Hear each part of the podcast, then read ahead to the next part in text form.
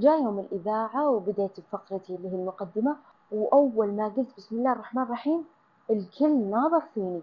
وهذا الشيء كان كفيل إنه يوترني تماما. حرارة جسمي ارتفعت بديت أرجف مو قادرة إني أمسك الورقة أهلا. هذا بودكاست عوين من إنتاج فضاء. شارككم اليوم قصة ضيفتنا عن الرهاب الاجتماعي. خلوكم معها. السلام عليكم أنا وعد مصابة سابقا بالرهاب الاجتماعي طيب إيش هو الرهاب الاجتماعي؟ كيف تجربتي معاه؟ وكيف بدأت أعراضه معاي؟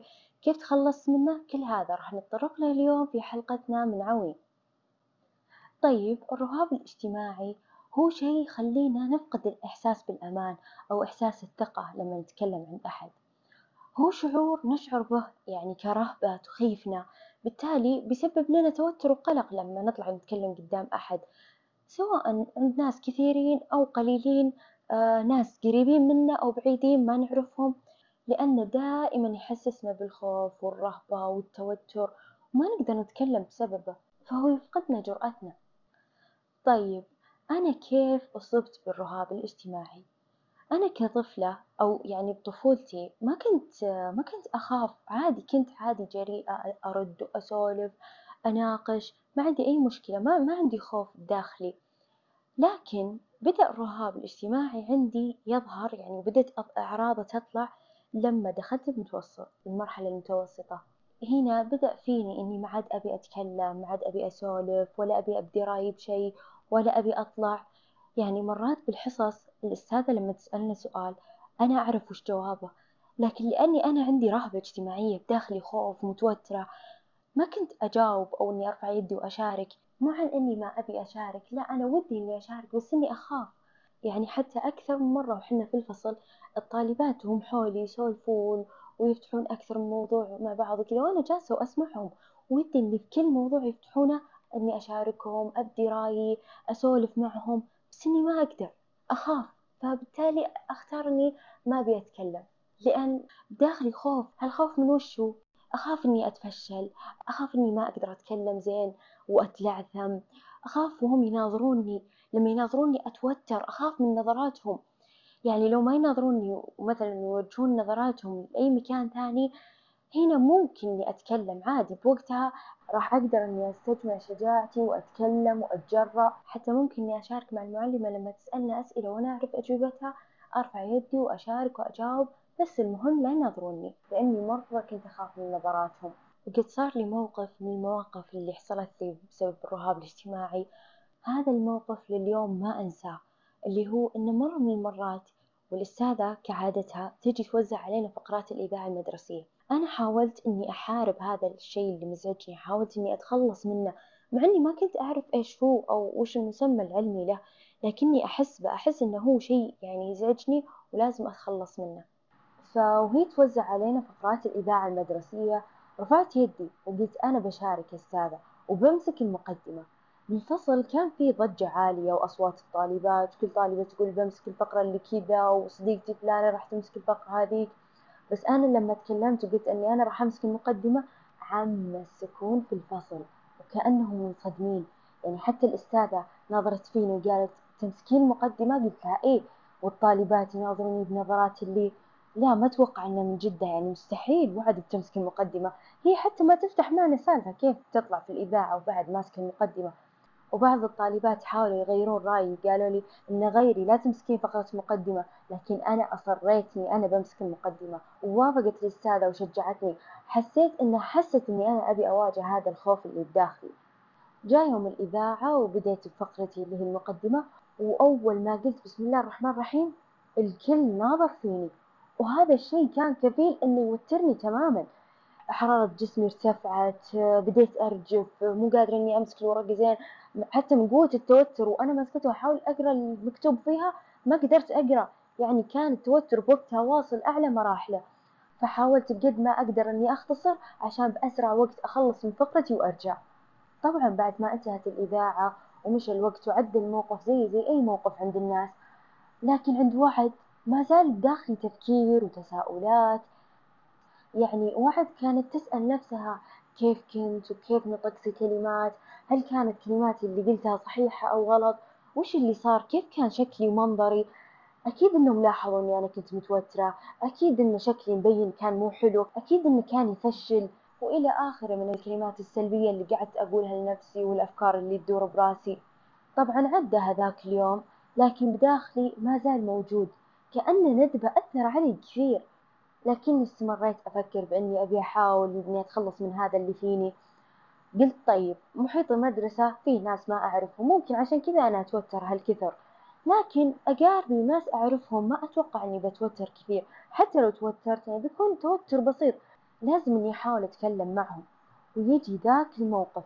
كنا بجمعة مع قاربي أنا نفس ما قلت لكم إني أبي أحاول إني أكسر الخوف اللي فيني إني أتكلم وأسولف معهم وأشارك برأيي.